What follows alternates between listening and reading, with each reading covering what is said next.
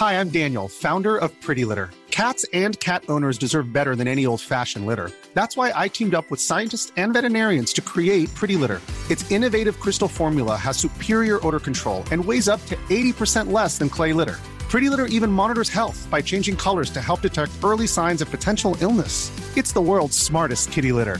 Go to prettylitter.com and use code ACAST for 20% off your first order and a free cat toy. Terms and conditions apply. See site for details.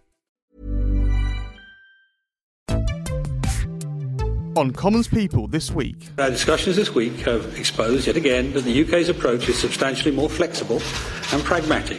Brexit talks going nowhere. Is it your intention to lead the Tory party into the next general election?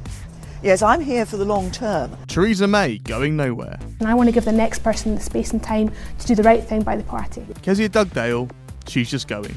All of this and more on Commons People.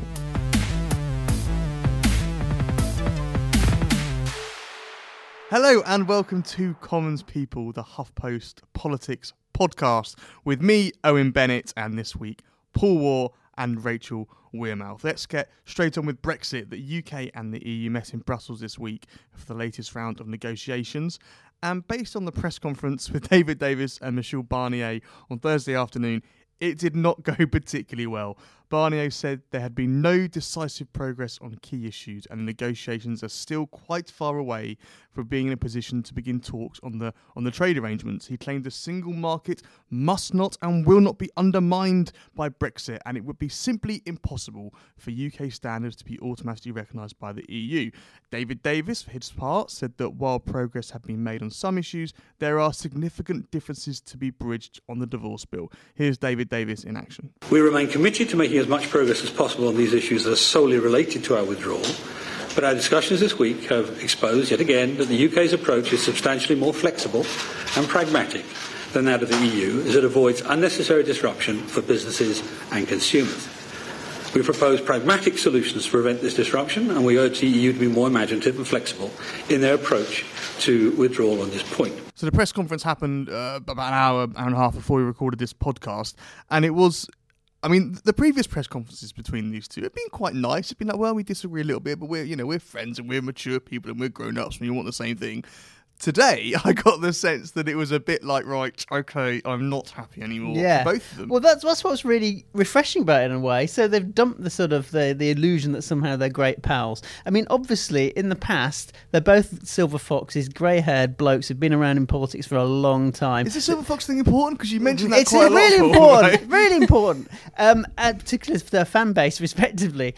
And they've both, you know, been in politics for a while, and they both share this passion for mountaineering. You know, I think DD gave him as a present a walking stick, and vice versa. So they keep going about this sort of matiness. But we all knew at some point that would all have to stop, and actually it gets real. And today we saw it for the first time. And what I found fascinating was the idea, the respective definitions of progress. You had Barnier saying there's been no decisive progress, but you had DD saying there had been concrete progress. Now, one of them is lying. I don't know which one. Or maybe they both are telling the truth and they both believe that there has been Yeah. progress. Maybe, that, maybe Brexit this is in the eye of the beholder. Exactly. You you watched this, Rachel. as you did. What, what was your take on it? It seemed quite I saw some of testy. it, yeah. Uh, well, testy, yeah, fractious. It would seem to, yeah, like you say, getting very, very tense in there. Um, I think uh, Barnier at one point uh, accused the UK of a, a kind of nostalgia. Um, Accusing Brexiteers of nostalgia. well, I won't be having that going on. And it ain't what it used to be, as we all Well, know. yeah, thank you. um, so yeah, it does seem to threaten to get a little bit nasty down the road. You would have thought by judging by today. And the, the main sticking point seems to be that the UK think that we are now in the position to move to the next phase of talks, which is when you can do the trade deal. Because their argument is you can only agree so much on the divorce bill and Northern Ireland and citizens' rights until you get into the trade negotiations to see, for example, with the divorce bill, we don't want to pay twice for things. We might pay for something because we're leaving it, and then we might still access it, all this kind of stuff. Whereas Barnier's position seems to be no, we're not, we're not there yet. We are, we are nowhere near. You don't, you know, you're what you think you should pay for a divorce bill is, is billions away from what we think. How- Yeah. Well, that- how does this ever resolve itself, Paul? That's why uh, uh, one of the most fascinating reports came out last night from the, from the Telegraph, where the EU negotiators were outraged that a quote young man from Whitehall had raised had spent three hours going through line by line the divorce bill. Uh, set proposal from the EU and they were horrified that this young man from Whitehall basically implied that what they were doing was illegal. And he went through it saying, well, that might not be legal, that might not be legal, that might not be legal. And David Davis, as we all know, is not just a civil libertarian. He really believes in the rule of law. It's fundamental to his politics, whether it's on, you know, ID cards or whatever, but it's, it's his form of politics. And the rule of law comes first. And it, you could say it's an Anglo-Saxon versus European version of, of the world, but actually it's central to what the British government are arguing. Look, you, you, you say we owe this, but, you know, prove it legally. You're going to have to. Now, the problem with going down that route is negotiations aren't always about the law. They're all about give and take and a bit of here and there. And I think Barnier's strongest point was look, I'm open to negotiate if I've got a position to negotiate with. So far, we've got a position, they don't have one. But is there a sense that you know, the, the perception's been certainly from the press in this country, the majority of the press in this country, that Britain are the ones who are sort of dragging their feet and the EU are there ready to go. Do you think there's starting to be a sense that actually the EU needs to be a bit more flexible here in the negotiations? Because actually, yeah, they've set out they want to do all these things first before they get onto the trade deal. Britain have produced all these position papers, all this kind of stuff. Do you think there's a sense that, that Barnier actually maybe does need to change his tact a little bit and actually start, you know, is he not, is Barnier not showing all the reasons why we're leaving the EU? It's, Inflexibility. It's a very good point. Overly I mean, bureaucratic. Absolutely. And the fact that suddenly a lot of people in Whitehall and, and in the Tory party saying, look, you know, we knew we'd get to this stage in the talks where the EU would show what show its real face. In other words, it's not just this grandly efficient negotiating mach- machine that sorts out trade deals here and there. It's actually quite a dysfunctional obstructive, you know, overly bureaucratic organisation, which actually the, the, talks are proving it. Instead of getting on with the simple stuff and clearing it, and also accepting the reality that we've got to talk about a trade at the same time as a divorce bill, they're just showing, you know, their true colours. I suppose there's a lot of pressure on this divorce bill because the implications are of it that the people who pay into the EU budget at the moment, the net contributors, their bill's going to go up when Britain leaves. The people who the EU members who are the net beneficiaries, they're going to want to make sure they still get the money. So I guess there is. This is why the divorce bill is so central. Is that the pressure's being put on Barnier? Do you think? I think there is some some pressure on Barnier there, definitely. Um, uh, I would also say that it seems that it also depends on who has leverage here, because at the end of the day, the UK is negotiating on its own, um, and the EU is standards standards 28, so they can kind of hold out for as long as they need to in some ways. So um, the clock is ticking for us, but not ticking for them. Some would say. And that's what Barnier keeps saying, doesn't he? He keeps saying, "Look, you're the ones who started this process. You can get as annoyed at me as you want. But you're the ones that are leaving." Yeah, yeah. Well, that's exactly what he said today. Yeah. But politically, you would have thought it's a bit daft of Barnier to sort of you know, walk into the trap of, of looking obstructive and sort of inflexible. You would have thought at least he'd try and help his allies in Britain, which is, you know, Tory Remainers and the Labour Party and others, by actually saying, look, we're trying our damnedest here to help you out, but you've just got nothing. It, today, that didn't look like that. And I think politically that's quite stupid of him. We'll talk about Labour later on, but let's talk about Labour's Brexit position because they've got one, people. Ah, yeah, I know. And it's sort of been held together for about four days now, and they haven't changed it. So I'm getting quite excited. This might be a proper policy. Sort of thing it does get you excited. It does get me excited. Owen. So Labour's policy that Keir Starmer set out uh, in the weekend was that they want to keep Britain in the single market and a customs union. It's very important, the A, um, for an interim period after we leave, right? Which is basically saying we want to stay in the single market. The A customs union versus the V customs union. Listeners, you might be thinking, why is Owen getting so annoyed about that? I'm not annoyed, but I'll tell you this. Because staying in the customs union is staying in the deal we've got now. Staying in a customs union is exactly the same position as the government, which is they want a new customs union for a temporary period after March 2019, which gives us all the same benefits we've got now, but we can negotiate trade deals. Yeah, the difference between the indefinite and the definite article, as grammarians would say. Exactly. But look, yeah, but their position's good, right? They've finally got but, one, which makes but sense. But Labour right? has got a position. You know, they can. They've they've been struggling for a long time to have something sellable on the doorstep, and on the doorstep, then they can now say, look, until we actually really sort out the final Brexit for a temporary period, let's stick with what we've got in this single market, the way we're, we're, we're trading at the moment. On this customs union thing, you're right. They, they want something similar to what the government want, which is you can't stay in the customs union. You've got to leave it. You have something similar. Um, now, what's really been interesting about that is that Labour's position, where's it come from? Why suddenly Keir Starmer popped up and made this grand announcement, and it's a very shrewd one because it's united them with the SNP, with some Tory Remainers. It's certainly united the Labour Party, which is, as we say, overwhelmingly pro-Remain, not like the country, but the party membership is overwhelming, including Corbynistas pro-Remain. So it's united the party, it's united the opposition. It's been smart politics. But where's it come from? I was told that one of the real reasons for for the line changing was when Barry Gardiner, who's Labour's shadow trade secretary, um, said earlier in the summer, actually, um, we've got to leave the single market, we've got to leave the customs union. That the unions, trade unions, really kicked off about it. And that plus Starmer being allowed to say what he wanted to say, plus John McDonnell and the left of the party saying, actually, we need to be fighting the government and ma- having a clear position, um, that all combined together made um, what we saw at the weekend from Starmer someone who very close to the shadow cabinet said to me today that trying to come up with this Brexit policy was like one of those fairground rides where you like whack a mole, where you pop something down with a hammer, then something pops up somewhere else. It was trying to get all those down, and they think they managed to get them all down now. I mean, is it love that game? No, you know, do, but is it, Rachel? This is we're surprised that Labour have got in a position, right? But it does seem to hang together.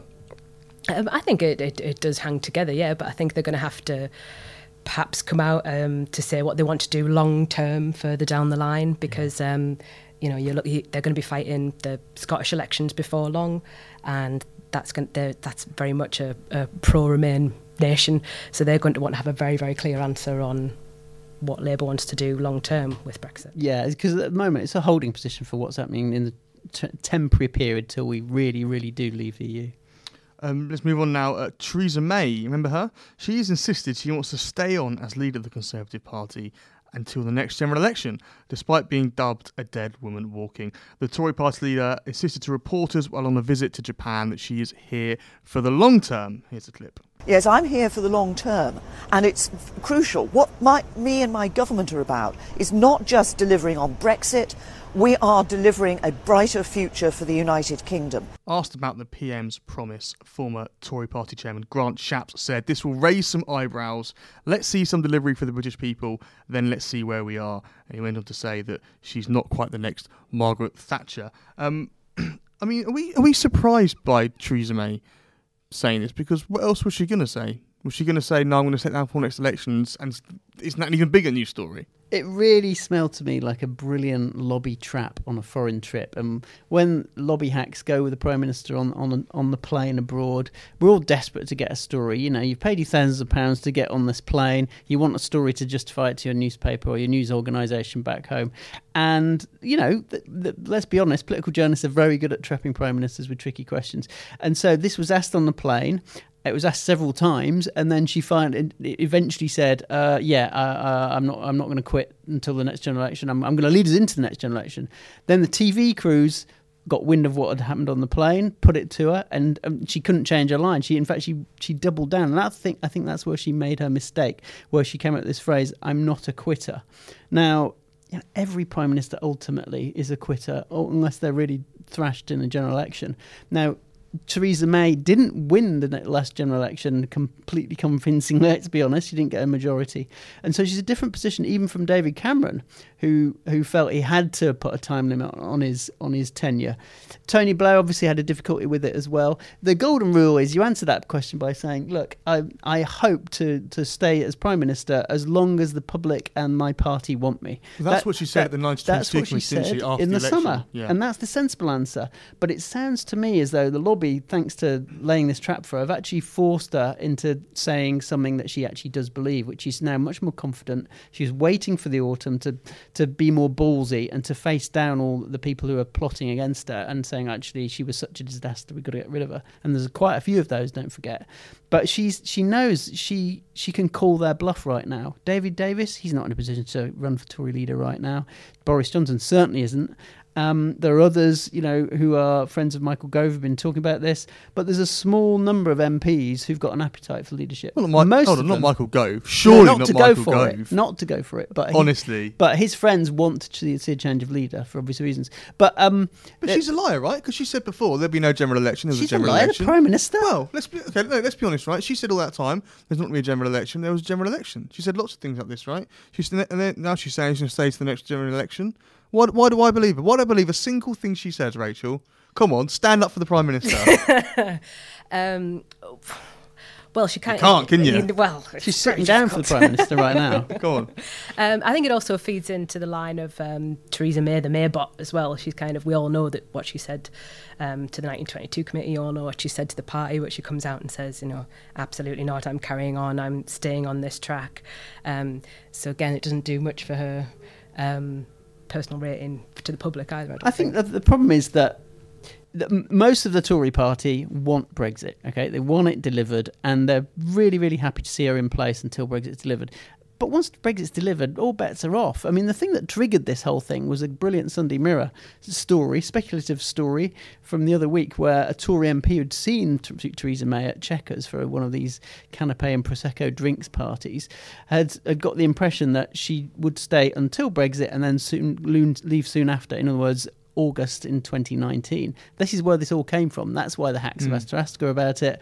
And that kind of timetable sounds about right, really, because if you're the Tory party, you've got to think about the next general election. Every party has to future plan, as we said last week. And future planning means, well, who who is the best person to lead you in 2022? And the other certainty is there won't be a general election until 2022, as much as Labour would like it. And so the Tories have a bit of time on their side, but not much time. They can't leave Theresa May in place until, you know, just six months before a general election. They've got to hold a, a leadership election. They've got to make sure they get the right person. And they've got to make sure that the country, crucially, knows how new and modern the party is. That might be a new generation leader like someone like Tom Tugendhat, who's been talked about a lot. He's the Tory, young Tory, former special advisor with a military background, who is now the chairman of the Foreign Affairs Select Committee. Now, you know, he's the kind of guy that a lot of Tories are saying, well, he's the fresh face for the next generation. If Prime you Minister need someone Tracey like that, Crouch, Prime Minister Tracey Crouch, mate. well, still her, but you need time to bed them in. And you know, Theresa May fighting the next election, isn't it? Yeah. So she was in Japan uh, this week talking about uh, trade because the Japanese have just done a, a outline of a trade deal with the EU, and it's so good that we're going to copy and paste it. Apparently, Yeah. So that's that's how trade deals work now. Apparently, now we left the EU, we literally just copy and paste the ones the EU have done. I mean. It, Again, I asked the question: What is Brexit for, people? This is nonsense. But anyway, I'm not going to get too annoyed about that. Don't. But this leads on to this week's quiz. I, I'm going to. Uh, and this, is this is a corker, isn't this it? is this is really week, bad Owen? this week. I was I was going to do it, and then the press conference was on. And I got Yeah, he's making then I had to get some excuses, listener. So I'm going to give you the name of something, and you've got to tell me this is so bad and probably mildly offensive. If it's the name sums you up. of one of the top 30 Japanese employers in the UK, right? Right. Or a Pokemon Go character, Oh, that's not bad actually. right? Okay. That's not Rachel? bad. Okay, go. Seeing as you are, you're from the northeast, right? You should know this because Japan is like big in the northeast, isn't it? Yeah. I don't know. why I did that. you She, can't- she virtually speaks the language. Yeah. I know. Yeah, okay, yeah. precisely. What, what Geordie? right. Um, okay. Kakuna. How do you spell it? IT. Uh, K A K U N A. So the question is: Is it a real Japanese One of the top multinational, 30. Yeah, yeah, or is yeah. it a Pokemon Go character? That's right. That's right, Paul. That is that is the essence of this week's quiz. And what are the two alternatives? Uh, Pokemon Pokemon, or Go or, Poker Off? Pokemon No. Poker on, poker off. Oh, Pokemon Whatever. no or Pokemon Go. Okay. Kakuna. I I say that's Pokemon no. I think that's a real company. I'm going to say Pokemon Go. Have you Just- written it down? I, well, I want to see how it was spelled. Right. Yeah, I don't blame her. it is a Pokemon Go character. Is it? Yeah. Shows what I know. Uh, Alakazam. Something tells me that might. I don't know. That might be Pokemon Go character. Pokemon Go. That is Pokemon Go. Uh, Yazaki. I can't. I can't Pokemon visualize No? it. I'm going to say Pokemon No. I think that's a real company. It is a real company. It employs 1,846 people, apparently. wow. Um, Itochu. Itochu. Itochu. It's got to be Pokemon Go. Um, no idea. Pokemon Go. No, it is the third biggest Japanese employer. Oh. 6,697. What do they do? I don't know. I didn't delve that far into Oh, it. Oh, come I was on. busy. By the way, is it Pokemon or Pokemon? I, I don't Come on, know. you're a young person. No, I'm you're not. both young 32. people. You're both young. Come on. Uh, Dentsu. What? Dentsu. Dentsu. Dentsu. That sounds like a Pokemon Go character. Pokemon No. No, it's a character. It's a company. Yeah. Yeah. well done. Do you know that one? How many does Um, that I employ? had a feeling, wasn't certain. Right. Okay. And finally, Aerodactyl. As in Aerodactyl. pterodactyl. How do you spell Aerodactyl. that? I'm going to go Pokemon Go for that one. How do you spell it? A E R O D A C T Y L. I think I'm going to go wild here. I'm going to say that's a real Japanese company, Pokemon. Do you know what, Paul? No. You're wrong. It's ah, it's Oh, Pokemon Go balls. Aerodactyl. All right. It's worth that a was go. that was this week's quiz. It's possibly one of the worst. I know that was really bad, wasn't it? I'm, I apologise now. I'm trying to remember what could be worse than that, actually. But anyway, I think the best one's still old and blue or just not true. When I said, was this a real blue plaque in Oldham or did I make it up? Actually, that is That, was like one of the. bad. Uh, if you haven't listened to that, it's one of the earliest podcast episodes. It was. That sounds fun. It was good. That was good. That one. It was like was the the first I do think chip Moggle bar. or Muggle last week I was, know. was priceless. Yeah. Anyway, And move moving on. Anyway, listen, people, we nearly did it. We nearly made it through the summer without a Labour leadership contest. However, Kezia Dugdale has resigned as leader of Scottish Labour, saying it is time to pass on the baton to someone else. Dugdale, who's leaving the position with immediate effect, uh, threw her weight behind Owen Smith when he challenged Jeremy Corbyn for the leadership of the party last year and has faced criticism from left wing members ever since. She insisted she was not leaving the role because she was pushed, but a new leader was needed with fresh energy, drive, and a new mandate. Here's a clip. And I've just come to the conclusion that the best thing for it, the Labour Party, this precious, precious thing that's done so much good in our country, um, and indeed for me, uh, is to pass that baton on. What I'm trying to do is something that politicians rarely do, which is to leave with my head held high uh, without any sort of crisis. I've made it clear to you that I've been in this leadership role uh, a very difficult time in my party's history, a very challenging time in Scottish politics. A lot has happened in two and a half years. But there's four years ahead before the next election. I want to give the next person the space and time to do the right thing by the party. Rachel, you are our expert on all things Scottish, Northern, Scottish not London, Northern. right? Because I'm so parochial. But listen, why is this? I mean, I was surprised. I don't know much about Scottish politics, right? But I was surprised. I thought she was doing a good job. They're up in the general election. She seemed, even though she wasn't a Corbynite, there seemed to be a bit of a truce there. Were you It, it, shocked? it's it, that's it. The, it's to sound a bit like a politician. The answer to that is yes and no. Um, everyone expected um, Kezia to go once the election, once the general election had taken place, because they expected Labour to do so so badly. Um, they'd done really badly at the local elections. Um, the Scottish elections, they were moved into third place behind the Conservatives, which um, had never been heard of before that. Um, and Dugdale had shared office staff. Everyone thought that she was going to go. It was kind of like openly acknowledged that she she may go after the general election. And then um, Scottish Labour went from one MP to seven MPs, and that all changed. So um, they thought, oh well, she'll probably stay around now to to fight the Scottish elections because you know she looks like she's now in a strong position. Um, she seemed to have got on board a little with the the Corbyn project, but um, you've, you've got to look at Scotland slightly separately in that um, Jeremy Corbyn didn't win the leadership contest up there, Owen Smith did. Um, so it's not um, not exactly the same type of membership. was Um, it a case that so it was a bit of a bombshell, Yeah. basically, in short. Yeah. Was she in a position where if Scottish Labour had done badly, she gets the blame, and Scottish Labour does well, Corbyn gets the credit? Was that the feeling Um, nationally, or was that not the case? It was she she was given the credit for Scottish Labour doing well in the general election. Um, yeah, I mean, she, she she campaigned in some of the constituencies that, that they won, so so it's not like um, it was it completely blindsided her. You know, she was kind of doing the work there as well. I think she got a lot of criticism for her strategy. Um, the campaign for socialism, which is kind of like the Momentum sister group up in Scotland, they accused the the leadership of being in a better together mindset and still fighting it on those kind of pro-union, pro-independence lines.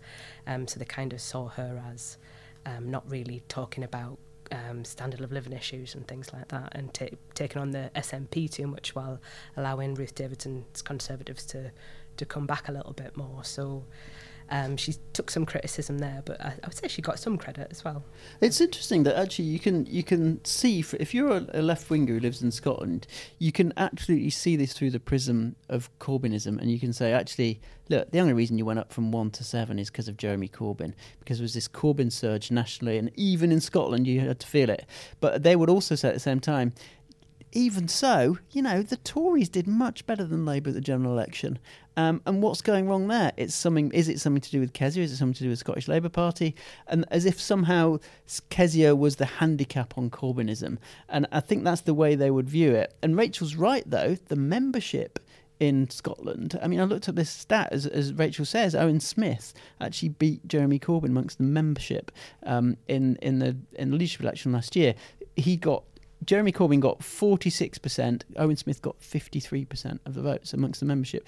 So it's more right, certainly, than the party nationally, certainly the party in England and Wales.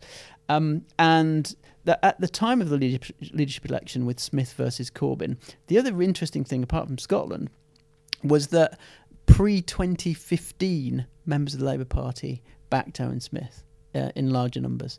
Uh, it was it, this big surge of new members that are joined, actually, that prove the party has changed, certainly in England. I mean, radically changed. It's not the same Labour Party at all. We, we say the phrase Labour Party, but it doesn't mean the same thing anymore. It's not the same. Apart from the activists in some CLPs who are long standing people, when it comes to the makeup of the Labour Party, it's radically changed. Um, and I think that's why in Scotland, it's going to be really interesting to see whether or not Anas Sarwar, who's the seen as the guy as a sort of centrist successor to, to Kezia Dugdale and previous Scottish leaders, whether or not he actually does win amongst that membership.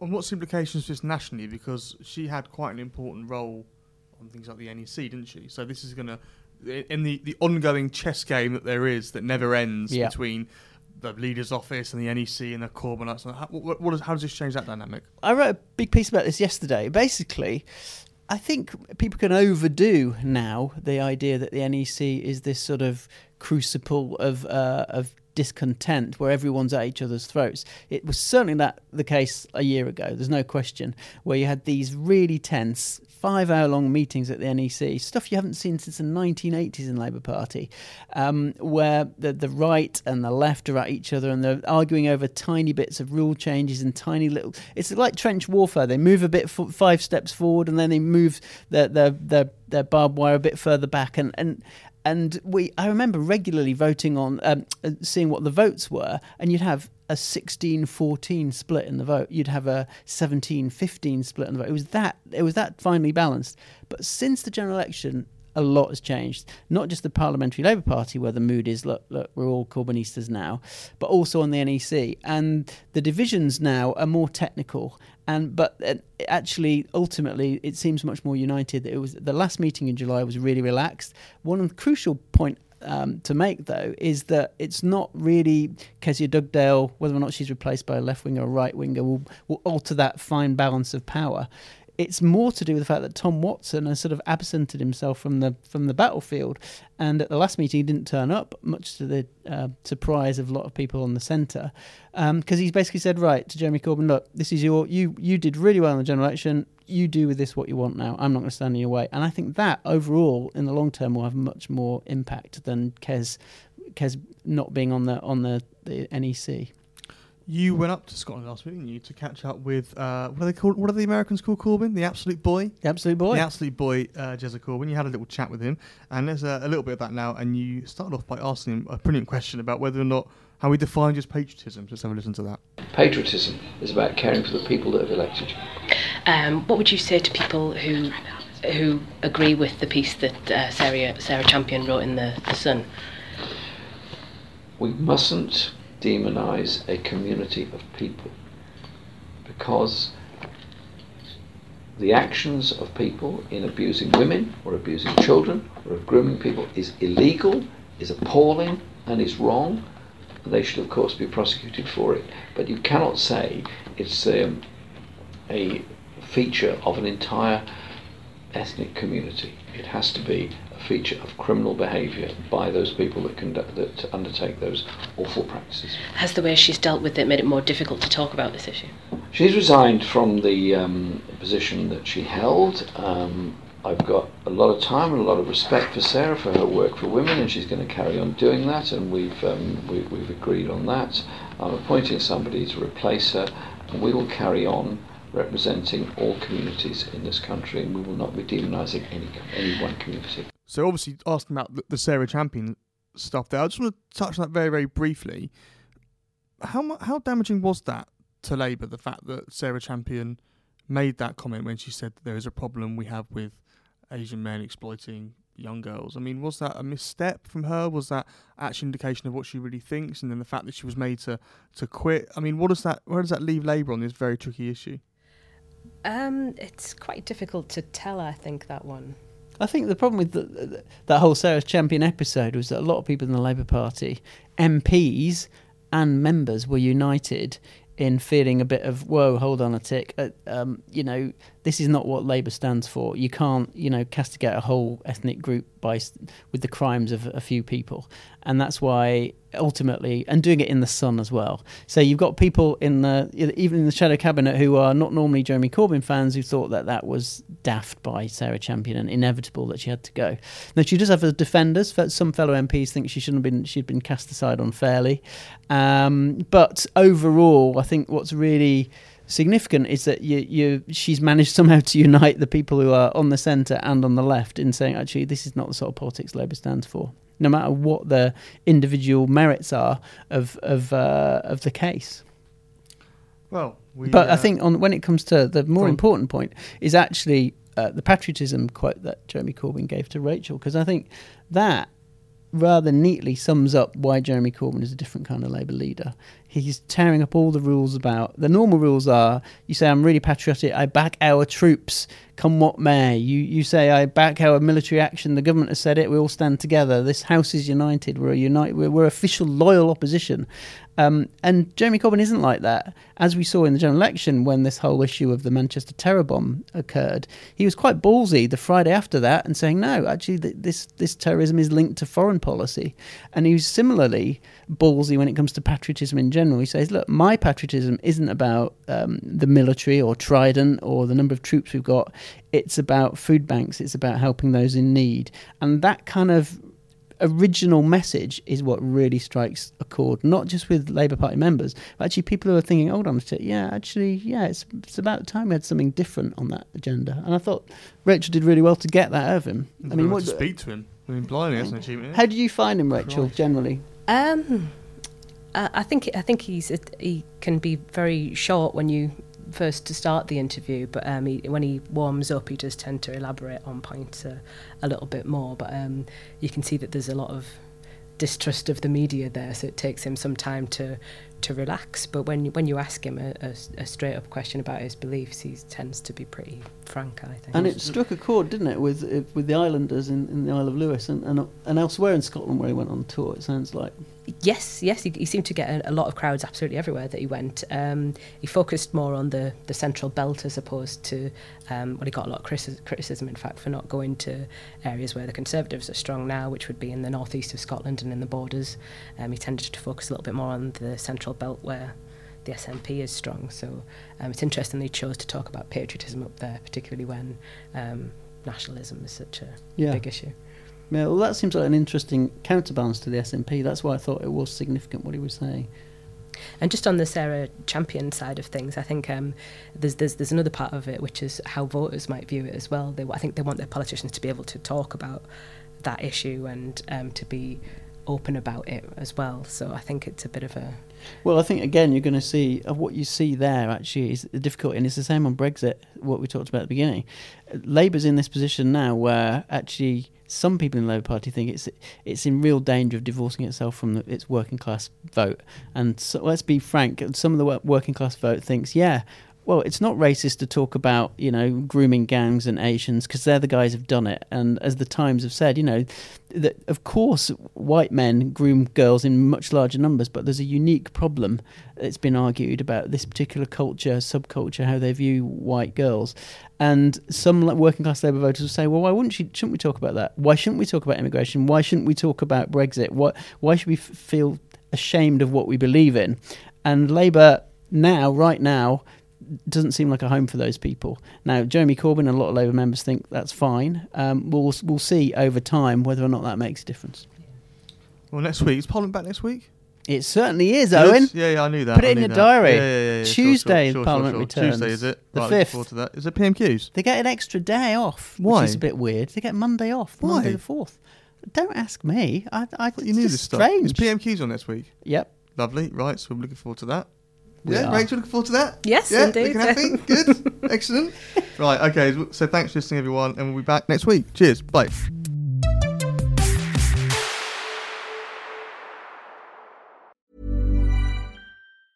Even when we're on a budget, we still deserve nice things. Quince is a place to scoop up stunning high-end goods for 50 to 80% less than similar brands. They have buttery soft cashmere sweaters starting at $50, luxurious Italian leather bags, and so much more. Plus, Quince only works with factories that use safe, ethical, and responsible manufacturing. Get the high-end goods you'll love without the high price tag with Quince. Go to quince.com/style for free shipping and 365-day returns.